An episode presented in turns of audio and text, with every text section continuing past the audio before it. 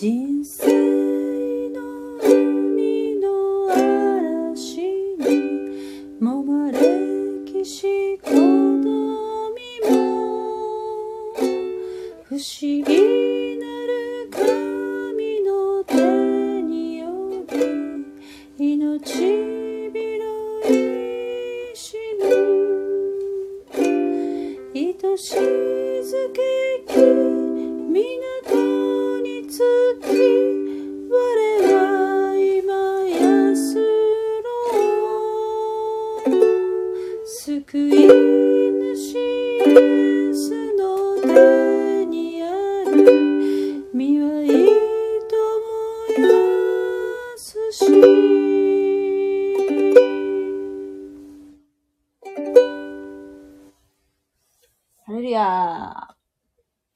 こんばんは。うん人生の海の嵐に。という賛美でした。はい、えー、今日もマタイの福音書、続きやっていきたいと思うんですけれども、その前に、えー、今ね、ウクライナ、大変な状況になっていますけれども、皆さん、テレビ、ご覧になりますか？テレビ。えー、私は、テレビ持ってないんですけど、それなんでかっていうとね、うんと、だいぶ前、もう20年、20年ぐらい前かな。福岡でね、珍しく大きな地震があったんですよ。その時に、私は福岡に住んでなくて、横浜に住んでたんですけど、その時に、日曜日だったかな？朝テレビつけたら、福岡の街が、もうぐちゃぐちゃになってる映像がテレビから流れてきたんですね。で、それを見てしまったんですよ。本当にあの血が引くような思いをして、実家に電話したんですけれども、もうみんなかけてるんでしょうね。全然繋がらなかったんですね、その時。でも、ただただテレビを見ることしかできなくて、その時はね。そして、えーしばらくすると、私の母からね、電話がかかってきたんですね。心配してるだろうって言って、かけてきてくれたんですけども、それは、公衆電話からかけてきたんですよ。で、その時知ったんですけど、公衆電話って、えーこういう災害がある時とかは、優先的に、えーつながりやすく、えーなっているということを知ったんですね。でも今、公衆電話って、なかなかないですよね。だから時々ね、公衆電話見かけると、ああ、ここにあるなって覚えておこうと思ったりね、する癖が最近、えーそれ以来ね、あるんですけども、公衆電話からかけてきてくれて、ちゃんと無事だってことが分かってね。えー結局ですよ、もう、その時、テレビから流れてくる映像っていうのはね、うんひどい映像がすごい、やっぱりこう、テレビですから、その、ビジュアル的にものすごいところをこう映してくるわけですよ。で、私はもう離れたところに住んでいるので、横浜だったから、その映像、そっくりそのまま全部そのひどいところをつなぎ合わせてるので、福岡が大変なことになってると思って、どうしたらいいんだろうって思ったんですね。弟がね、弟に連絡がなかなかやっぱつかなくて、弟も福岡にいたのでね。で、弟が母のとこに訪ねてきたかなって思ったんですよ。無事を確認してくれたかなと思って。行ってないんですよ。弟は。で、後でどうしてかって、手紙を出してね、もうほんとね、あのあの手紙を今思うとものすごく恥ずかしいなと思うんだけど、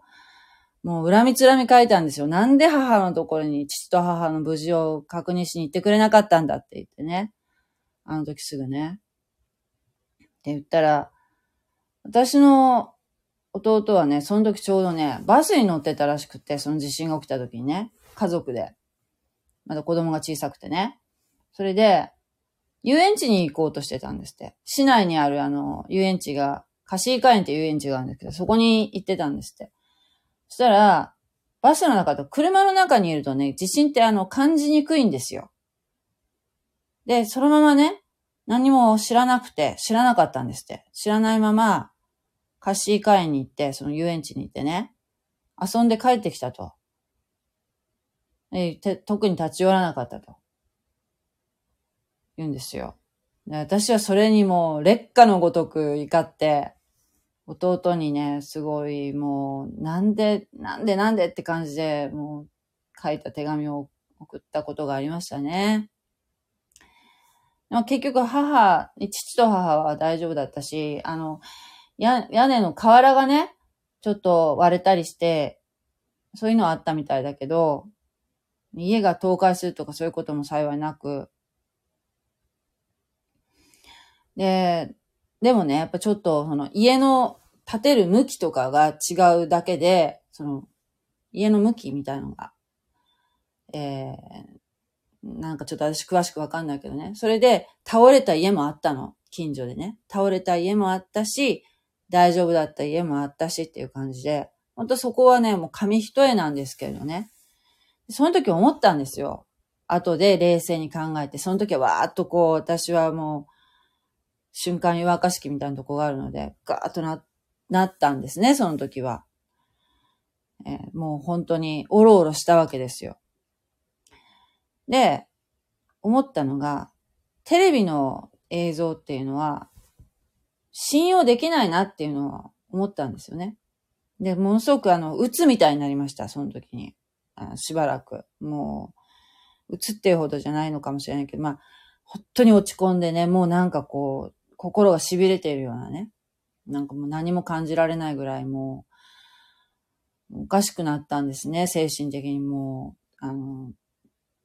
どっと、肉体的にもきつか、なんかこう、無気力になるというかね。しばらく。でテレビっていうのはその目、目から見る映像っていうのはすごくあの、精神的にダイレクトに来るわけですよ。ね。で、やっぱテレビもやっぱり演出するためにそのひどい映像に、例えば BGM をつけたりもできるわけですよね。だけど、それはひどいところのつなぎ合わせで、実際は弟が遊園地に行ったように、で、遊園地も営業してたように、ひどいところも確かにあったけど、ひどくない場所もあったわけですよ。それでもう私は離れているので、ひどい映像ばっかり見てるので、もう福岡はもう終わったっていうぐらいの落ち込み方だったんですよね。で、あの、で、何が言いたいかっていうと、で、そ、あ、そう、それから私はもうテレビを持たなくなったんですね。テレビを持たなくなった。うん、で、何が言いたいかっていうと、この今回そのウクライナとか、じ、あの、すごい大変な映像が来ますよね。えー、それはもちろん、そういうことを報道するっていうの、報道してとかも取材してね、映像を撮って、そしてそれをね、送られてくるっていう、そういうもう本当に尊いお仕事されている方がいらっしゃるのは本当にすごいなと思うんですけれども、ただそれをですね、全部そのテレビから流れてくる情報ですよ。情報を鵜呑みにするっていうのはね、やっぱり危険だなっていうのもそう思うし、まあ、それもそうだし、あともう、そう、何が真実かっていうのはね、やっぱり、うん、わからない。テレビからだけではわからないしね、インターネットからもわからない。そこの情報を見て、受け取った上で、やっぱよく考えなきゃいけないなっていうのね、一つ一つね。まあその、ウクライナ側からの情報っていうのはやっぱり多いですよね。ウクラウクライナ目線っていうのは。ロシアっていうのはやっぱ情報統制されてるっていうのもあって。ロシア側のあれもあるだろうし、味方もあるだろうし、ウクライナ側の味方もあるだろうし、だけどやっぱりその、私たちはこの、どっちかっていうと西側の諸国にいるわけですから、そのウクライナ側からの目線での情報がやっぱり多く入ってきますよね。うん、だからその、軽々しくやっぱ言えないなっていうところもあるし、あと、思ったのが、そうね、うん、まあちょっといろいろ考えますやっぱり。私、プーチンってね、そんなに私ね、あの、嫌いじゃなかったんですよ、前。あの、こんなこと言ったら怒られるかもしれないけど、やっぱりほら、あの方がほら、秋田県を送られたじゃないですか。で、秋田県のお礼になんか猫を送ったんですよね。確か秋田の知事さんのとこだっけな。あれ見ても、うん、そういう一面もある方ですよね。だけど、こういう国家っていうもののその上に立っている人っていうのは、やっぱり私たちのちょっとわからないいろいろなこと考えてらっしゃるだろうし、こういうこと言っちゃいけないんだけどね、すごい不謹慎だと分かってるんだけど、しかもあの方は、ね、ロシア正教のクリスチャンですよね。でもね、これをね、私、ある牧師さんに質問したんですね。クリスチャン、あの方はクリスチャンってことをどう考えたらいいかわからないってことを質問しましたら、その、名ばかりのクリスチャンなんていっぱいいますよっていう一言をお答えが返ってきたんですね。うん。っていうところでですよ。うーん。名ばかりのクリスチャン。どうかな？わかんない。あの方がね、そうね、教会に行ったり、あるいはロシアでね、1月になんか寒中寒中水泳じゃないけど、あの寒い海とか川に沐浴をするね、体を清めるっていうかね、そういう習慣があるんですって、あの、ロシア正教にね。そういうの映像も、あの、私見たことがあって、十字を切って、ザブッと浸かるっていうのね。まあ、プーチンだけじゃなくて、もう普通に一般のロシア正教のね、人たちがやってたんですけども、そういうの見て、あまあ、それをやったからクリスチャンだっていうことではないですよ。ないけども、ええー、わからない。あの方が本当にクリスチャンかどうかはわからないけども、じゃあ、例えばほら、クリスチャンかどうかっていうのは身を見ればわかるっていう言葉もありますよね。その方がどういうことを、あの、例えばその、救われるっていうのは、その方の行いではないですよ。その方がいいことをしたから救われるってことではないっていうのを再三私、あの、言ってきたと思うんですけれども、ただ、救われた後のクリスチャンっていうのは、えー、その、えー、行いをね、行いっていうのは、そのイエス様に従うものっていうのは、愛、喜び、平安、寛容、親切、善意、誠実、入和、自制というね、そういう実を結ぶもんだと。行いによって、互いに愛し合いなさいというイエス様のキリストの立法に従っていくものであると。えー、そこで見分けることができるとも言えるかもしれませんけれども、ただこれもわからない。わからない。えー、その一方から見たら悪であっても、一方から見たら善かもしれない。うん、これも前に言ったかもしれないけど、人間の世界って本当わかんないんですよ。何が良くて何が悪いかっていうのは、その、その、その立場、見る立場によって、見る角度によって、良くもなったり悪くもなったりするじゃないですか。で、神様のこれ、こういうことをおっしゃってる方もいましたよね。神様っていうのが、神様がね、は、えー、この世界を作りになって、でもちろん、その、人間が堕落した時からこの世界っていうのは歪んだものになりましたよね。サタンの支配するところになりましたけれども、それでも神様っていうのがやっぱ主権者でいらっしゃるわけですよ。だから悪魔も神様のお許しがないと動けないわけですよね。で、神様が、えー、最終的になゴールに向かって、えー、この世界をね、進めていかれ、時間を進めていかれている間に、えー、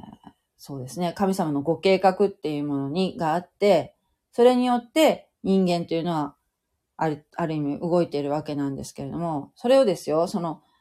その、小説家に例える、例えてらっしゃったんですね、神様のこと小説家は、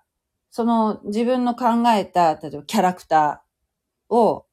登場人物を自由に動かすことができるわけですよね。だけど、そのキャラクターがですよ、かえー、その小説家が考えた、えー、登場人物が、その作者に向かって、おい、お前、これをこういう動きさせるんじゃなくて、こうしろよって意見するっていうのは滑稽じゃないですか。そんなことありえないじゃないですか。ね？だけど、人間って時々神様に向かって文句言いますよね。なんで私こんな目に遭ってるの？とか、うん、言ってると。それはまるで、えー、登場人物が作者に向かって文句言ってるようなもので、なと同じじゃないですかっていうお話をね、されてたので、なるほどなと思ったんですけども、えー、つまり、本当その作者がね、考えているストーリーっていうのと、っていうのは、その登場人物はわからないわけですよね。わからないままその動かされてるわけですよね。そういう意味ではね。だから、全貌を知ることはできないんですよ。やっぱり。全貌。だけど、大きな流れっていうのを、この聖書っていうのは、神様のご計画っていうののその大きな流れを知ることはできるんですね。神様はそれを与えてくださったんですよ。このようにやる、やりますよっていう、このように、まあ、歴史観っていうか、世界観みたいなものを、私たちは聖書によって神様の御心を伺い知ることはできるんですよ。そういう意味で聖書っていうのは、えー、非常に貴重な、えー、書なんですけれども、だからそのプーチンがね、動いていることっていうのを、えー、プーチンを、まあ、批判してますけどね、皆さん。もうまあ、大変なことをされてますよ、あの方は。ひどいことされてると思いますよ。だけど、うん、なんかね、わからない。うん、なんかいろいろわからない。考えれば考えるほどわからない。わからなくなってしまう。そしてテレビを、私ん家にはテレビないけど、職場にはテレビがついてて、それをチラチラっと見るたびに、すごく心が重くなってしまうんですね。鉛のように重くなってしまうんですね。だから、えー、ほんとね、こんな時こそですよ。バランスが大事でね。現実社会に起きていることっていう出来事を私たちは見ることは、知ることっていうのと、とても大切なことだけども、だけど、そればっかり見てしまうと、その、なんて言うんでしょうね。心がすさむっていうかね。すさみますよ。もう、すさむ。あの、東日本大震災もそうだったじゃないですか。今日、今日っていうかもう日付変わりましたよ。3-1。あの映像とかね、私はもうすでにあの時はもうテレビは一切見てなかったんですけども、あれをですよ、繰り返し見たらもう精神おかしくなりますよね。あんな、あの、そしてずっとあの、あのことばっかり報道してましたね、あの頃っていうのはね。まあ当然ですけども。もう、だからね、バランスってすごく大事だと思う。そんなね、テレビばかり、テレビとかそういう情報にさらされすぎないで、やはりこう、聖書に立ち返って、そういう意味では本当聖書っていうのは有効で、えー、聖書を読むっていうとかね、あとはあるいはそういう神様のお話をこう耳を傾けるっていうのも本当に救い、救われます。私の大切な時間ですよね。はい。えー、そんな感じでですね。まあ、どちらもバランスよくね、えー、やっていきたいなと思ったんですよね。はい。えー、ちょっとね、もう、ま、マタイの福音書ね。続き、今、ゲッセマネのね、祈りという箇所をね、していこうかなと思ったんですけども、